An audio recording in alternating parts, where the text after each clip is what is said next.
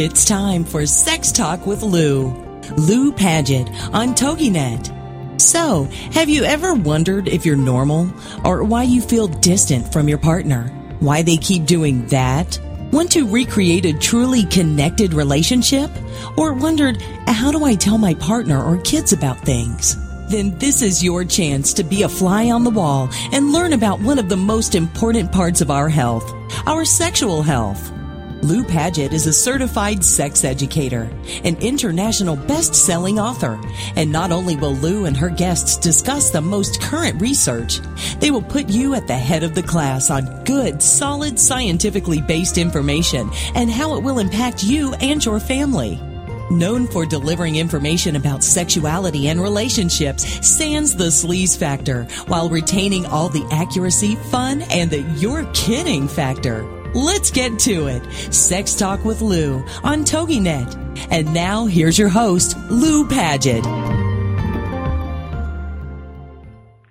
Welcome, everyone, and thank you for being with us this evening. Tonight, I have a married couple who have they've written a number of books, but the book we're going to talk about this evening is Partners in Passion. And my guests are Patricia Johnson and Mark Michaels. And their book, Partners in Passion, is it literally covers everything from A to Z as and as they define it, a book to build incredible sexual heat and deep emotional intimacy. Now, I I'm having a little technical difficulties here, but I'm wondering, Patricia and Mark, are you with me now? Not yet. Okay. Then, uh, Patricia and Mark, are you with me now? We are. Hi. Hello. We're having a little technical difficulties here. I loved reading your book. Oh, great. And you're you're a little faint. It's a, it's a little hard to hear you. Can you turn it up at all? Oh, okay. Let me see. Are you? Yeah, let me see if we can do that. Um, is this better? Uh, it's about the same, I'm afraid. Oh dear. Okay. How's this? That was a little better. Yeah. Okay. Then we'll keep that there like that and just go. anyway, thank you so much for being on the show today. And Yeah, one thank of the, you. Yeah, we're delighted to be on. One of the first things I wanted to ask you, given that the two of you, having written books before myself, I know that there's sometimes when you're writing that there's things that surprise you, either about information or something between the two of you. Did you have any of that stuff happen when you were writing Partners in Passion? Absolutely. yes. I, I um I think um collaborating on such an intimate level as writing is really um it it just made us have to employ all the techniques that are described in Partners in Passion. Mm-hmm. And I, I also think, I mean, some of our experiences in the, you know, the the fMRI uh, study that we described, um, that was actually that took place as we were in in process of writing the book. And Is that with we Nan Wise's stuff? That whole experience was quite the surprise, in spite of our efforts to prep for it. Um, this is is this the work that Nan Wise did? Yeah. Yes, yes. Yes. She's terrific. Yeah, yeah, she's a she's a great friend and supporter, and uh, yeah, we were we were actually kind of the um, the test run for the partner stimulated orgasm study that she was doing, Oh, really? and we tried to rehearse it at home. but it's hard to replicate an fMRI at home. No, exactly. Now, did you also have to have your heads in those little, like the little cradle? I did, yes. I was pretty strapped down, and we're we're used to being able to at least look into each other's eyes, um, and that was very different to not be able to communicate in that manner. no, and there's all of these machines and equipment and everything around you. Yeah.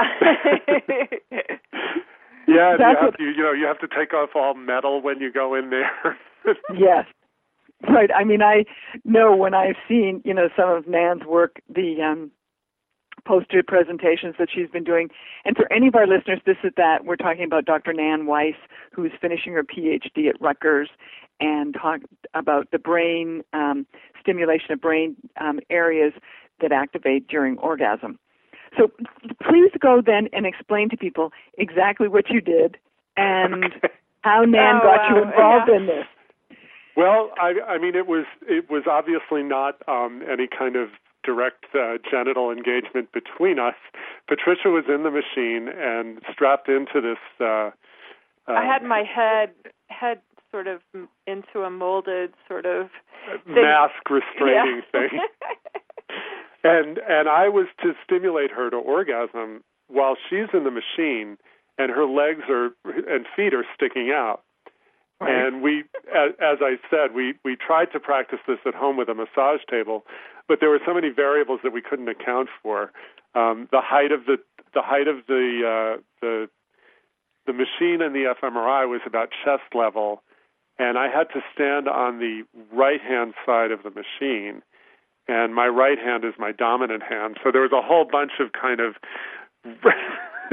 But I have to say, Mark is very creative, and he realized that if he switched to his left hand, he could, um, like, not have a pokey pokey motion, but use the pad of his thumb, and that was brilliant. So, um, we did our best. and, and and you contributed to her body of information. Yes. Uh, Uh, well, I now have- I have not been in the machine, and I, I don't know Yet. whether yet. Yet. well, was she looking for female for the female brain? Yeah, yeah, and I but I think that actually, I mean, contrary to what you think, male orgasmic response is very understudied. Um, I think Um, it's I would agree with because you. the feedback loop is so obvious, but they're they're very just as complex as females. Thank you for saying that, Patricia, because you know I think that men have been given short shrift on what actually happens for them emotionally and physiologically during orgasm and during sex. I mean, and everyone sort of gives it sort of well, you know, obviously he's having a good time because you know he ejaculated, but there's almost like there's no follow up, you know, questions on well, how was this? Did you enjoy it? Were you connected? Yeah, yeah, exactly. And I, I the women women have Betty Dodson's work, you know, who Mhm. approached masturbation as a form of meditation and self-exploration. And the male males have uh Joseph Kramer's work, which is great Right. and awesome, but I think he's successfully reached mainly the gay and bisexual community and I don't I'm not sure he's actually cracked the heterosexual male yeah, I don't think he's very well known. I don't- Certainly not at I know- the kind I of know- I level that Betty Dodson Yeah. is. I don't. I, I Joseph Kramer's stuff is terrific. Uh, what's it called? Fire in the Mountain. Yeah, Yeah. yeah. Betty and Betty's stuff is, of course, absolutely terrific. But again, I would agree there isn't something that, aside from adult material, that's come into the world for you know the majority of people who might be hetero or straight. And Okay. also, I think that outside of kind of the tantra world, the idea that men can have orgasm without without even getting an erection, and certainly without ejaculation, is something that when you talk about it, people look at you like you're crazy. Like you have five eyes, right? See that? Well, when I wrote my third book, uh, the Big O Orgasms: How to Have Them, Give Them, and Keep Them Coming, the reason I did is because I had so many people asking me questions about, is this okay? This happened to me. Is this normal? And I wanted to get something that had the hard science behind it that validated what these people experienced. So that's why I went and you know spoke with Beverly Whipple, with all of the people who were the top researchers, and that thing of you know men having soft gasms as they would call it being able to have an orgasm without an erection being able to have that physiological response without what everyone assumed was the connection to an erection. So my next question for you in i know what my driving force was for me when i wrote my books. What was your driving force for this book? Oh, for Partners in Passion, um, I think the main thing is that a lot of the books out there about relationships are the sample size tend to come from uh, couples that are in distress. And what we did was look at long-term couples that are having vibrant erotic uh, relationships in the long term and really uncover the key principles and the practices that they're doing. And what we discovered is that um, there's some similarities regardless to what the relationship looks on the outside looks like. So I think also okay. another thing that really drove us in writing the book was um, you know, we'd written three books that were specifically on Tantra, and we were really uh, looking to, to reach a much broader audience and, and share what we've learned in that area and, and also to share just what we've we've experienced in our own lives and, and what we've seen in, in working with couples over the years. Mm-hmm. And so it's it's really kind of our big statement of you know, in summation of, of fifteen years of work together. Right. I know you've got a very extensive background in Tantra. And Patricia, I was impressed to see that you were, you know, an operatic performer. yeah. I think that helps me understand the energetics of the whole practice of Tantra. You know, you're probably right. I hadn't thought of that. Oh yeah, I mean the the you know breath is so key to moving energy in the body, and uh, mm-hmm. uh, certainly when Patricia and I first met, she hadn't really had any formal training in tantra, although I had, and it was very clear as we talked in the you know early days of, of even before we got together that she really understood things, and and I think that really comes out of the operatic background. Okay. Now, let me just back up, if I may ask, how did the two of you meet? Thank you. um, well, I had been uh, studying tantra for for several years, and I gave a lecture in New York in uh, in what was it January of 1999, uh, and Patricia attended the lecture. Right, and we we uh, he offered up his email um, for anybody who had questions, and we started a lively email exchange. And mm-hmm. I found it very refreshing because it was the first time in which I could have conversations about sexuality that went beyond anatomy and physical realms. It was I could speak about the energetic experiences I had with someone who understood them, and uh, we we subsequently met um, and had a discussion that was very interesting, in which uh, we decided whether or not Mark would become my teacher. Ah, and um, now, and I'm just and, getting this. And I said I can't teach you anything. It was pretty obvious from the emails. So and we are coming up he, he, he just, break, he and then we're going to come back and. Right. This We're is gonna, Sex my guests are Mark Michaels and Patricia Johnson, authors of Partners in Passion, and we will come back after the break and talk about if he couldn't teach her, then what was, what did, and keep you together. So stand by for more sex talk when we get back after these. This is Sex Talk with Lou on TogiNet.com.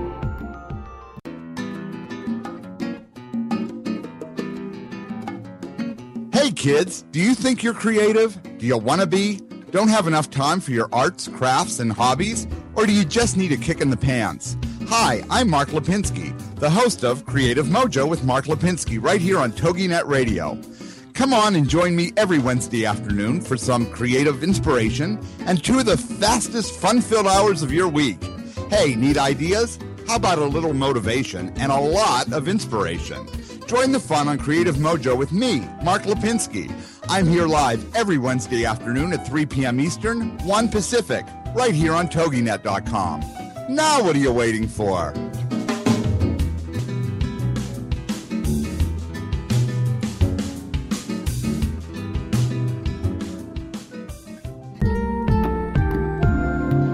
Welcome back to Sex Talk. Imagine having access to some of the best experts in the field of sexuality and sexual health so you can finally ask that question. Be it function, sensation, or something you've heard. This is the spot. It's Sex Talk with Lou on TogiNet.com. And now, back to your host, Lou Paget. Welcome back, everyone. As I said before the break, my guests are Mark Michaels and Patricia Johnson, partners in passion. And tonight on Sex Talk with Lou, we're going to find out. I mean, you sort of led me into this one, which was quite lovely. You said when you first met her, there really wasn't anything you could probably teach her. Was that because of her voice training, or was that because of her attitude? I, I think it was a mix, and I, you know, I had done more sort of historical study of tantra and and had that body of knowledge, but clearly, in terms of her understanding of energy and and sort of uh, working with sexuality in a more conscious way, there was it was obvious that we were pretty much on the same page, and so I didn't feel that there was anything in that realm that I could teach her, and certainly the opera was was a key component of that. I think she had also read a great deal about uh, about sexuality, and and so was was working herself energetically at a level that a lot of people who'd studied tantra for years probably weren't able to access. Mm, and you know, and thank you for that because please, I mean, you've given some terrific resources in your book, in Partners in Passion, and one of the things that I struggle with myself when people are asking for places to go for Tantra is because it is an unregulated area. I mean, we have people saying that they're tantrikas or they're this or they're that, and I have no idea what are going to be the best groups to send someone to. Yeah, right. It's it's a difficult thing, and what we advise people to do is to really look at the resume of the teacher and see if it first of all has a tangible line of instruction like they actually name who they learned from and also we advise people to take an introductory course with that person before committing to some something longer. Yeah, I mean, I, there's, it's really a buyer beware situation, and it, it is, as you mm-hmm. say, it's right. very difficult because it's unregulated. Um, when I was when I was studying, I in in a couple of cases worked with teachers who I had didn't really resonate with, where I felt out of alignment. I was so hungry to learn that I just was willing to sort of risk that and and I I will say that there were a couple of times where I had experiences that were less than great and I think mm-hmm. that had I not already done a lot of work, and had I not been pretty grounded as a person, it could have been really problematic. So it you've got to be careful, and and it's hard to recommend people. I'm afraid. Yeah, because that's. I mean, when people ask me, I say, listen, some people have had tremendous, terrific um, uh, experiences, and other people it's been like, yikes. yeah, yeah. What you know? What what were you thinking? And I tell people that Tantra is not something that you just learn on a weekend. It is something that is so much more involved. It is about learning your body, learning to move energy around your body, and you can get some basics in a weekend, but you really need to have it's a mind body connection relative to sensuality, relative to yourself and your body, that it takes a studied part of you to finally get it into you. You have to incorporate it into you. You can't just have someone tell you this is how you bake a cake. Right. Right. yeah. Yeah. And it's about so much more than just kind of the sexual act and I think it gets reduced to that a lot in in kind of the American popular media and, and in some of the some of the ways it's taught popularly. So um, uh, you know, it, for us, we really we we were exposed to a lot of that and, and benefited from it, but we wanted to really get some roots in the in the actual tradition. So we sought out our teacher Swami Ananda Kapila Saraswati and have been working with him for years. So mm-hmm. and he has named you yeah, and he's named you as continuing the lineage, is that how it's referred to? Yes. Yeah. Yes.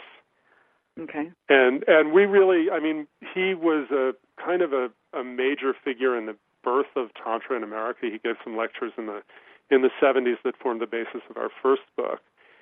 And what we feel our mission is at this point, and, and a big piece of continuing his legacy, is finding a way to take this tradition, which is so vast and complex and, you know, alien to our culture, and finding ways that the core truths of it can be applied in modern life. Right. Okay. Now, for example, one of the things and I was kind of bouncing around. I didn't want to go through the book from page one through to the end, but one of the things that, from a tantra standpoint, for couples who wish to connect, um, is kareza. Am I saying that correctly? Yes, or correct. I think it's carezza. It's actually Okay. an, an American coined word that sort of evokes the Italian. I think was the intention when it was coined around the turn of the 20th century. But it's a magical practice. It it really uh, transforms lovemaking and um, takes it out of performance realm and Goal orientation. Mhm. So the technique So- is basically um, just soft insertion. It, you know, assuming a heterosexual couple, it would be penis and vagina with a great deal of lube, and you just stay in that in that state for five or ten minutes at a time, with no thrusting, no um, concern about whether there's an erection or not, and you just allow yourselves to tune in together and and experience this goal non-goal oriented kind of erotic connection. Right. Now, when you you also speak of, I watched some of your interviews, the eye connection, and I noticed, Patricia, that you are like very much watching Mark when he speaks, and, and the the the eye connection. Now, please tell people because now I'm going to go into you know some of the tips and ideas that you have. oh, great. What yeah, what is the eye connection that you know that's where the magic happens and i think that's where we all start to fall in love is there's a great chance that with your your partner you spent a lot of time looking deeply into their eyes in silence when you were first falling in love and uh, couples don't realize as they enter into long-term relationships that they can recreate the circumstance that circumstance in which they fell in love by consciously choosing to look into each other's eyes in silence. so it's the sitting across from one another, just looking at one another, nose to nose, across the table. Well, we we started doing this as a formal practice when we first got together, and it's something that we, you know, it's it's really the foundation of, of everything that we teach. And the the way to do it formally is to stand about two and a half to three feet apart in an open posture, kind of if you do yoga, like a standing corpse pose. So your Mhm. arms are your arms are pointed, your palms are pointed toward each other, and you're just in an open stance. And you focus your attention on your right eye, and you look straight across into your partner's left eye. Now, this sounds a little more complicated than it needs to be, but It's what, just a straight-on gaze. what it allows is your eyes to relax, and in time, your your mind will relax, and the chatter will relax, and you'll enter into a meditative state, and um, really regain that connection and that sense of harmony that you feel whenever you feel like you're madly in love with one another. Mhm. So And- we we started out doing this for three to five minutes uh, every time we got together when we were first seeing each other, um, and you know, and continued it as a formal practice for a year or two after after that. Um, and by that time, it became so established and so central to our relationship that the need to do it that you know rigidly was gone. And now we continue, uh, even after, after all these years, to yeah. To seek each other out. As a matter of fact, we're doing it right now. so, in other words, it can be it can be done in public. yeah. but it, it, it's really a grounding practice, um, and we use it as a, qu- a timeout. So if we're feeling disruption or any conflict arise, we we say that communication is important, but talking is overrated. So we won't talk until we feel connected first. okay. And uh, that seems like Usually, it takes a lot of presence of mind, and sometimes, you know, the emotions can be running a little too high, and and even the most practiced people will forget. But if you can just take a moment and decide that you're going to do it, and pause, that that will dial down whatever the intensity that's happening between you is. You know, because I mean, in essence, you are creating a space that's calm between the two of you. Yes. that's connected. Oh, yeah. Yeah. And what happens then, I mean, people often when they're talking, and even if they're using, you know, Active listening active listening practice. or nonviolent communication, even then, there's just a human tendency to build your case. And if even if you're listening to your partner, there's probably a little part of your mind that's going, "Well, I'm just going to wait and I'm going to make my point, and she's going to see that I'm I'm right." you know, hmm and and that will inevitably lead to polarization. So our what yeah. we advocate is for people to connect first to move the issue from something that's in between them and is pushing them apart as to something that they can then turn to and address together. And and the eye gazing really helps with that. Yeah, it's amazing. Now, do you, if someone were going to use this as a, a normal thing to do, when you come home at night, first thing in the morning, Yeah, I mean, um, just find that time in which you can give dedicate three to three minutes or so to it, and it depends on the couple and their lifestyles. Sometimes the morning would be better, or Mhm. you know, but once a day, and what you establish is that sense of what it feels like to be really connected and in harmony. So when that sense of connection gets disrupted, you can just come in and and um you know fix it before any petty argument arises. Now, a lot of Mhm. longer term couples can find this really difficult. We find that when when relationships start to get a little bit routine and people are are sort of complacent, um, people can lose sight of each other and they can lose touch with one another. And what re- we're really advocating is the deliberate and conscious bringing that back into a relationship. Mhm. When you first start out, if you're in that category, it may be all you can manage to do it for 20 seconds. Right? But you can Now, gradually build that up and re- reestablish the connection that you had when you first got together. Right. Now we are coming up to our next break, and my guests tonight are Mark Michaels and Patricia Johnson, and we have just been discussing their eye gazing as their tip, which from their background of their decades for you, Mark, correct? Decades of Tantra? Uh, not quite decades. It's about 18 years now, I think, Okay, since I first took my, took my first Bordering. class. It's going on two decades. Okay. And talking the gazing exercise as a way to connect. And when we come back, I'm going to ask them to go through, which I found completely fabulous and hilarious, the myths that people think are the things that are going to be the best for their relationship. This is Lou Paget. Please stay with us. We will be back after this break. This is Sex Talk with Lou on TogiNet with your host, Lou Paget. Techniques and tips are her specialty. She delivers bite sized chunks of information you can use right away that work. So stand by for more sex talk when we get back after these. This is Sex Talk with Lou on TogiNet.com. It's not just time for a change, is it? It's much bigger than that. Can you feel it? It's time for a transformation. Will you now imagine that you can and will transform your life? Will you suspend your disbelief and imagine that all things are not just possible, but probable? Imagine that you will meet guides, mentors, and trusted friends who believe in you, hold your hand and as they point the way, and teach you to trust your own wisdom. The first of these friends is spiritual girlfriend Gail Carruthers. Gail will show you how to believe.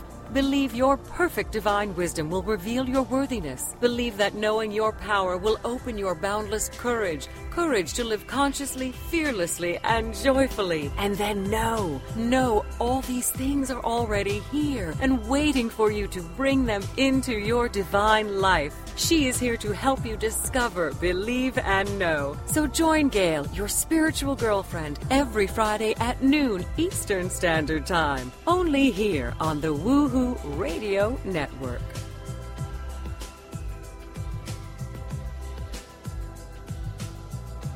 Do you feel like when you watch a cooking show or read a food magazine that the recipes are not practical for a busy family? Do you wish you could have a conversation with someone about the best way to get dinner on the table fast after a long day at work? Are you tired of cooking dinner only to have your family turn up their nose at all of your hard work? Do you want to hear more about healthy living and finding more time to find your passion in life? We'll pull up a chair and visit with Heather Tallman. host of Around the Kitchen Sink. Thursday nights at 10 p.m. here on TogiNet Radio. Like many women, finding balance in life and time to take care of yourself is hard to do. Between managing a career and marriage and children and a busy family schedule, it's hard to maintain a sense of self. And Heather shares how she does it. Check out Heather's website, basilmama.com. Join us for food and a whole lot more on Around the Kitchen Sink with your host, Heather Tallman. Thursday nights at 10 p.m. Central on TogiNet.com. Welcome back to Sex Talk. Imagine having access to some of the best experts in the field of sexuality and sexual health so you can finally ask that question. Be it function, sensation, or something you've heard, this is the spot. It's Sex Talk with Lou on TogiNet.com. And now, back to your host, Lou Paget. Welcome back, everyone. Just before the break, Mark and Patricia and I, they are the authors of Partners in Passion, said that we were going to talk about the myths that they start off the front of their book with.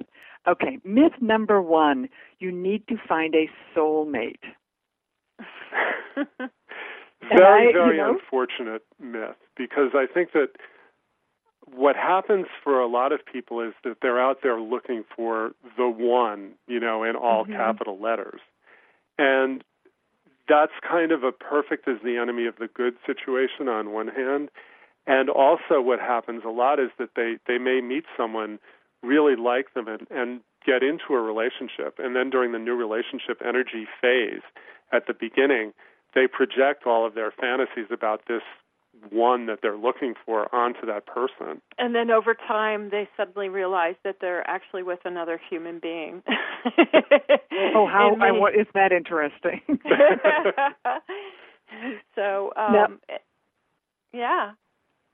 now, here's the question: It- this the soulmate thing. I mean, if we're talking about we all have souls and we all arrived in these little suits we call bodies. I think a soulmate, in my mind, we have many different soulmates who help us grow as souls. There isn't just the one. So I, I, I say to people, look, if the only thing you're looking for is that, you are likely to be disappointed. Right. And right. if you are constantly, constantly looking, what you're not doing is I love that this there's a gentleman by the name of Darren Hardy, and he did this one um, exercise, and he said, "I want to write down every single thing I want in the most ideal woman." So he ended up writing about 14 pages. and he looked at this, swear to God, he did. and he looked at it and he went, "Well, if this woman is so fabulous, why would she want me?" right. So and it probably, you know, out of if you had a list of 14 pages long, probably three to five of those characteristics on that list would be enough. Yeah, and and I think looking for a soulmate uh, uh, denies the fact that uh, relationships are an ongoing process.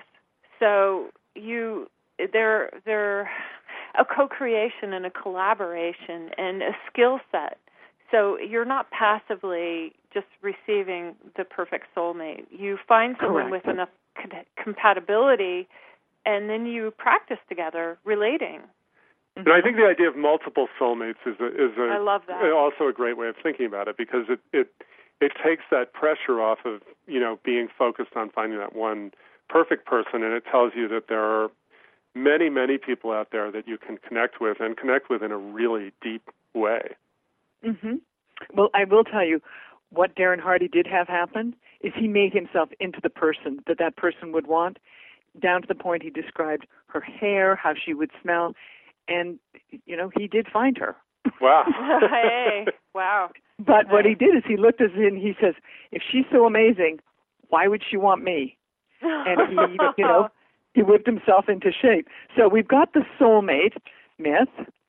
Then what we have is where's number two? Doo, doo, doo. They they lived live happily ever after. They lived happily ever after. And And you go through, and I think know, it's interesting. There's some really interesting history, at least interesting to me, tied into that, which is that the idea of happily ever after comes out of fairy tales. And fairy tales were evolved in a period of time when romantic love was not seen as being the central element in relationship happiness. It was at best like a fringe benefit that some people experienced.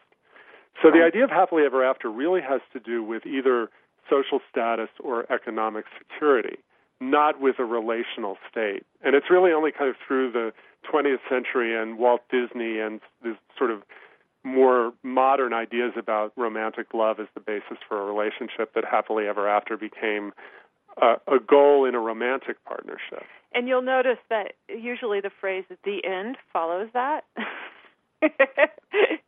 so there's right. no celebration of mature love, of deep love, of uh, one that just evolves over time.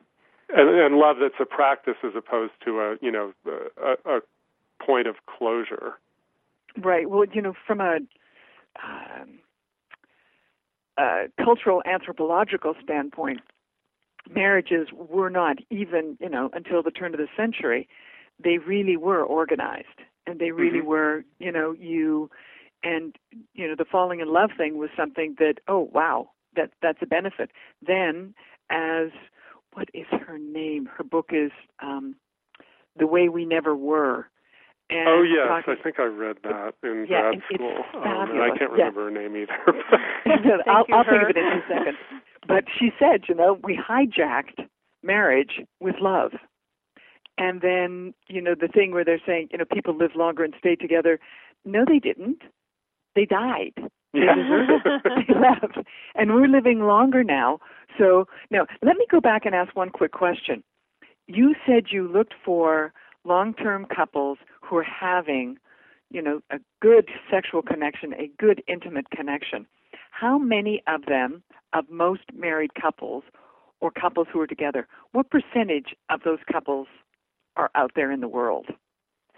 Ooh, I'm not sure actually. Yeah, we didn't do a you know we didn't do a random sample. We didn't do a scientific We- study on that. We really looked for for people um, in all walks of life and really in all kinds of different styles of relationships who are happy, and Mhm. felt that that was really a way to guide people who maybe are less happy into finding a, a, a more a more harmonious way of being together. And and I would agree with you that, you know, most couples come looking for something when they're in distress. Yes, And- and um, I, Mark was talking about this. There, they've done studies, and when couples do finally seek out therapy, usually they've been dissatisfied for. I, you know, there's a it was a recent article, and we've we've been on tour, and I can't remember the details, but it's it's several years. I think it was three or possibly five years Yeah, before. it's- um, I've I've heard the 5 year.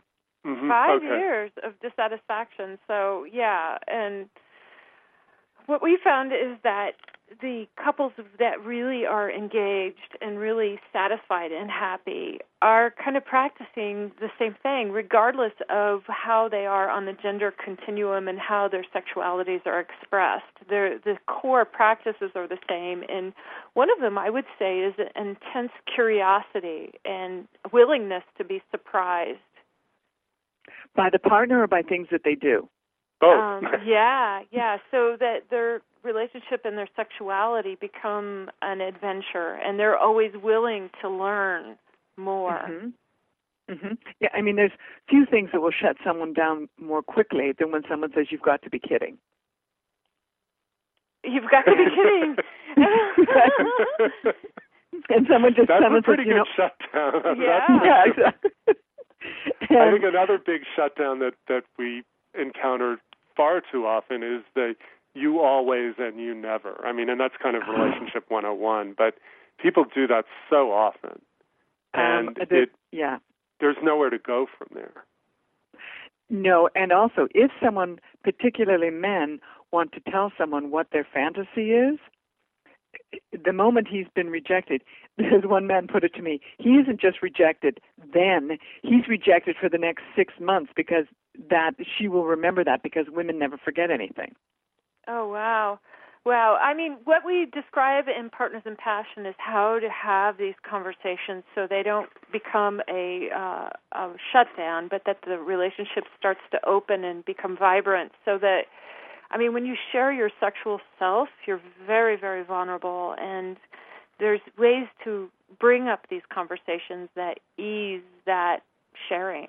And yeah, and right. I think you know what we if somebody is sharing their innermost fantasies with you, they're they're putting an enormous amount of trust in you. And I've certainly in in past relationships had the experience of being shamed for some of my my sexuality, and it's it's no it's no way to treat a partner. So that even if mm-hmm. something makes you uncomfortable or is a little bit shocking, you know, I, I think that being kind and com- compassionate and and engaged with trying to learn about it is where you start. We ha- we Right. describe something called erotic consensus, and there is step by step as how to how couples can have these kind of conversations in which they can find a mo- a place of movement. So you may not engage in that fantasy with your partner, but you may find a way to uh, view erotica together that address that particular Mhm. activity or you can hold them while they fantasize about it and self-stimulate. There's there's just ways, uh, many many ways in which you can collaborate. Um, you know, we we tell the story of a couple that actually I didn't know them, but Patricia did, and and they were very conservative religiously. They lived in a very conservative community, and their they mutually discovered that their fantasy was to have sex with a stranger, and so they Mm. played out this whole scenario without actually doing it. But she would dress up in different clothes and maybe put maybe put on a wig and be a little more provocative than she would normally, and they'd go to another town uh, where they wouldn't run into anyone they knew. And she would go into a diner and sit at the counter, and he would come in and sit next to her and pick her up. And then they'd go off to a motel together. and they were able to, you know, explore this together without violating any of their agreements and any you of their their religious tenets, if, if Yeah. I would say. Because now we have one minute until our final break, and I want to come back with more of the Miz. Then I also want to go and talk about kink and the open relationships, the different variances of relationships, because I'm finding more people are wanting to I mean and I saw that, you know, Tristan is the one who who brought you to Cleis and she's fabulous. yeah. Yeah. And, you know, open relationships or relationships that have variances, they're becoming much more common and particularly for young adults and um, uh, teens.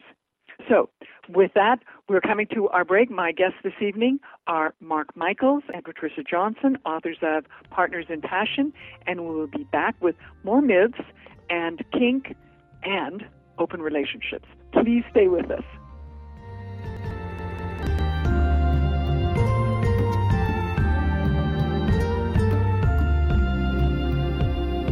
This is Sex Talk with Lou on TogiNet with your host, Lou Paget. Techniques and tips are her specialty. She delivers bite sized chunks of information you can use right away that work. So stand by for more sex talk when we get back after these. This is Sex Talk with Lou on TogiNet.com. Are you stuck in a rut? Wondering if there's more than a 9 to 5? Do you ever yell out, Is this all there is? Then join Alaska Coach Keith's radio show, where we'll focus on transition, career revitalization, and freedom. Keith will discuss tips and tricks for developing and living to our highest potential. It's time we dusted off our dreams and became alive with purpose. Keith will share lessons he's learned from a 20 year study of career engagement, motivation, and personal leadership. He'll interview experts and authors who know both struggle and triumph. You may even get a chance to bring your biggest challenge to the radio for an on the spot coaching with Keith. Join Alaska Coach Keith each week. Conceive, believe, achieve. Heard every Tuesday at 5 p.m. Central, right here on the Rockstar Radio Network.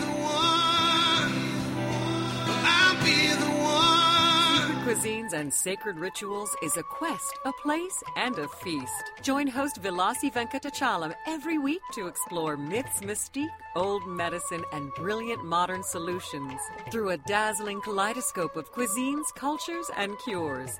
This is the place where tribes gather, strangers and familiars, to be memory keepers and makers of our evolving, enduring, evergreen, spoken legacy of wisdom and ingenuity. In Vilasi's words, when we do old things in new ways and new things in old ways, we paint with an inspired palette, weave our own healing traditions, and become our own guru. Vilasi is a troubadour of secret cuisines and sacred rituals.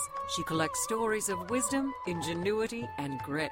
She believes wellness and transformation happen when you stand at the threshold of delight and discovery. She displays her hidden penchant for drama when she leads the safari at the supper club. Her favorite pastime is to extol the marvels of cuisines, cultures, and cures. To her audience in workplaces, seminars, and salons, her mantra is be your own guru. She is a biochemist, botanist, and alchemist who likes to churn delightful, useful things from a brew of art and science, ancient and evolving, old medicine, and new cures. Join Vilasi every Friday at 4 p.m. Eastern Standard Time, only here on the Woohoo Radio Network. Welcome back to Sex Talk. Imagine having access to some of the best experts in the field of sexuality and sexual health so you can finally ask that question. Be it function, sensation, or something you've heard, this is the spot. It's Sex Talk with Lou on TogiNet.com. And now, back to your host, Lou Paget. Welcome back, everyone.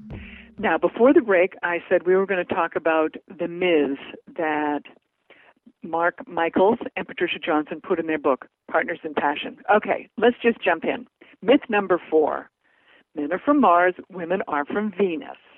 you know, the, uh, this this has a very adversary tone, not so subtle.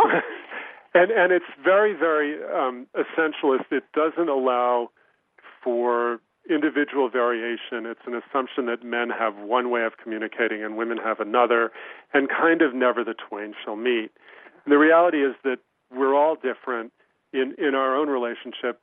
Typically, I'm the one who wants to talk more about about emotional stuff in particular, and so what I think is much more valuable is for people to look at what their relationship is like, what their personal communication styles are like, rather than going to men are one way and women are another. And I would advise people to look for commonalities and similarities.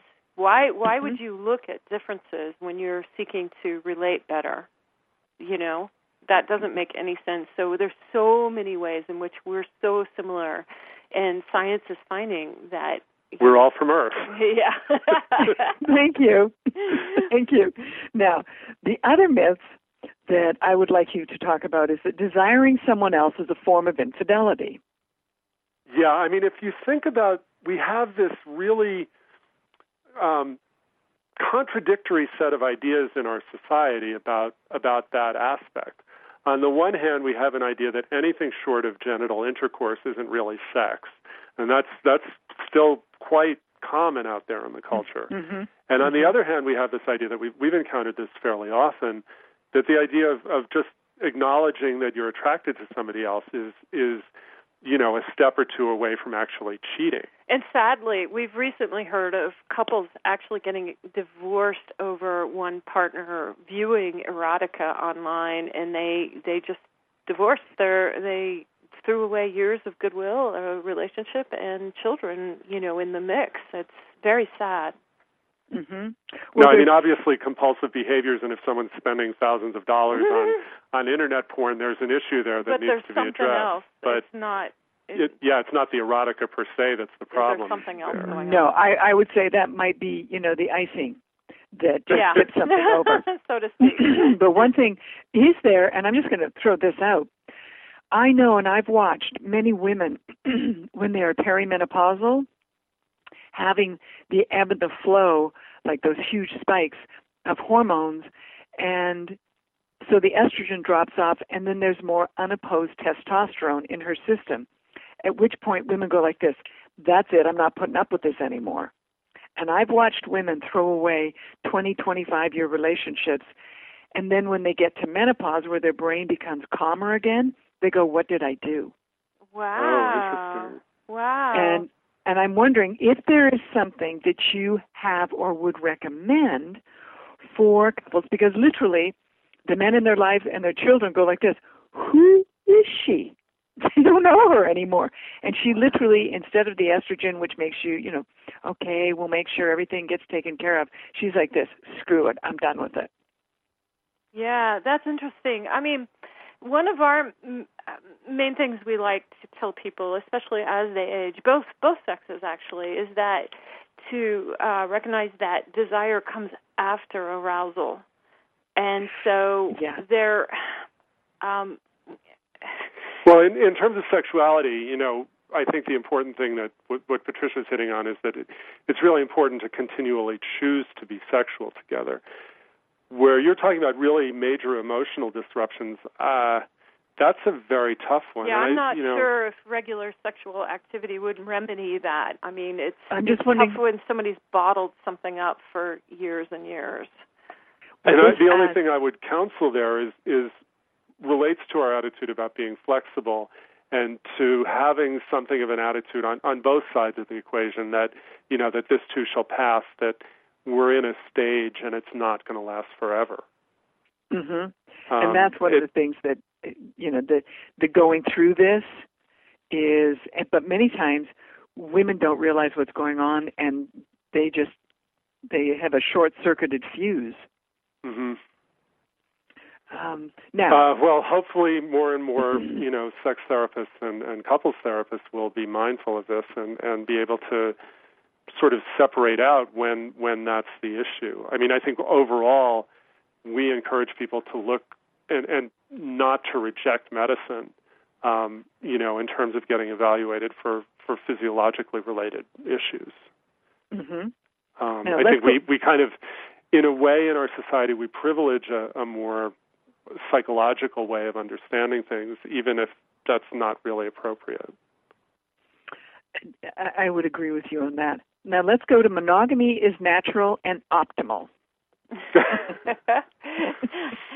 well, one of these, one of the things that kind of inspired us to write the book, or a component of it, was that in our teaching, we were finding that a lot of couples and and you mentioned earlier younger couples this is becoming more common.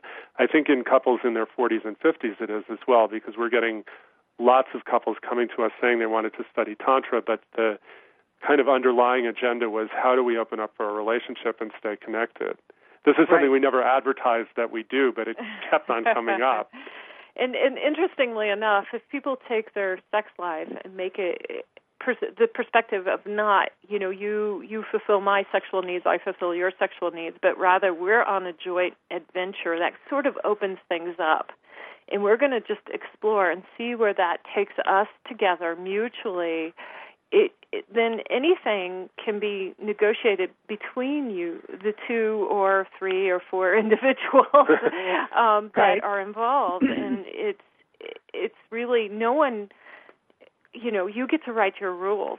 No two relationships are exactly alike. Right. And we do have quite a few couples in the book that we interviewed who are in open relationships and have been for often for a long, long time. And mm-hmm. it's possible to actually fortify your bond as a couple by interacting with other people. That's kind of against what the popular media says, but we've certainly encountered it a lot. As long as you are communicating well, as you're staying on the same page, and there's real mutuality involved, the, the, actually sometimes the the open aspects of a relationship can be a way of going even deeper together. And you know, I Nan Wise is the one who first educated me on polyamory, and I know that you you know make the comment that of Ken Haslam's thing, uh, designer relationships. Yeah, isn't that a great term? It is a great relationship, a great term, and I I say to people about sexuality, it's like, look, do not be thinking that people down the road, excuse me, are having all of this great sex.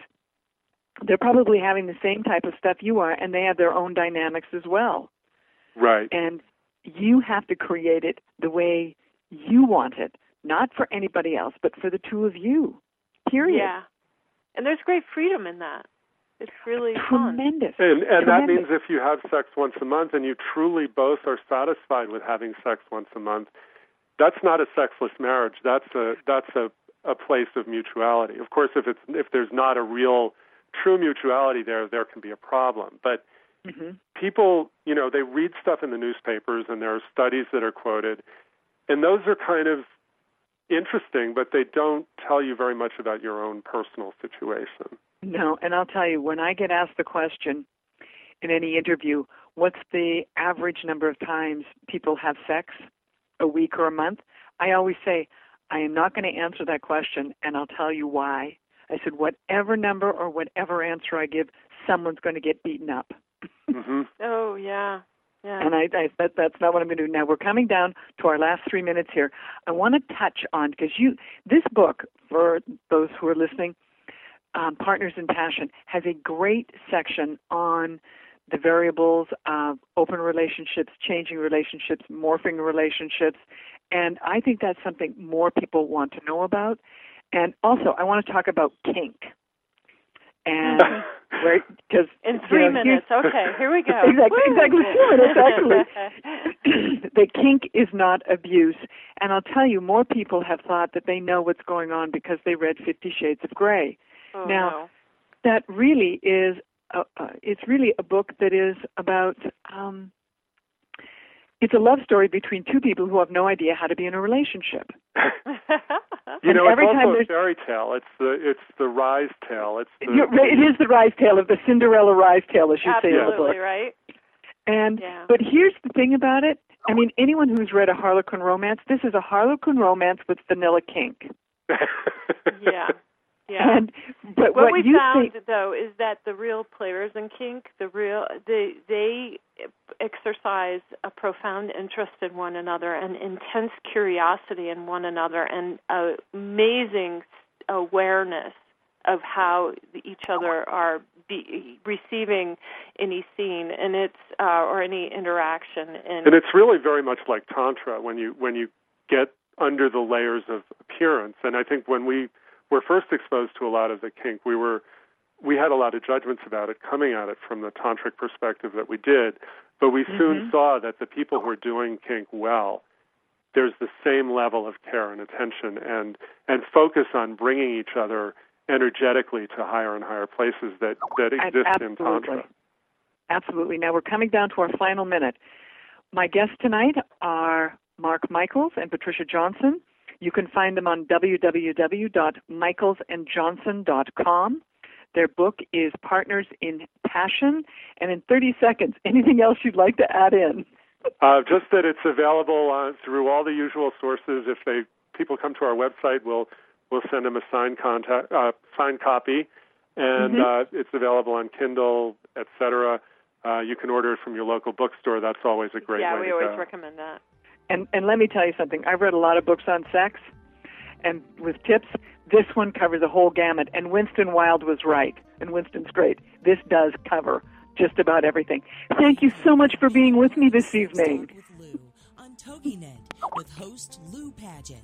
Every week, this will be your chance to be a fly on the wall and learn about one of the most important parts of our health, our sexual health. Join Lou Paget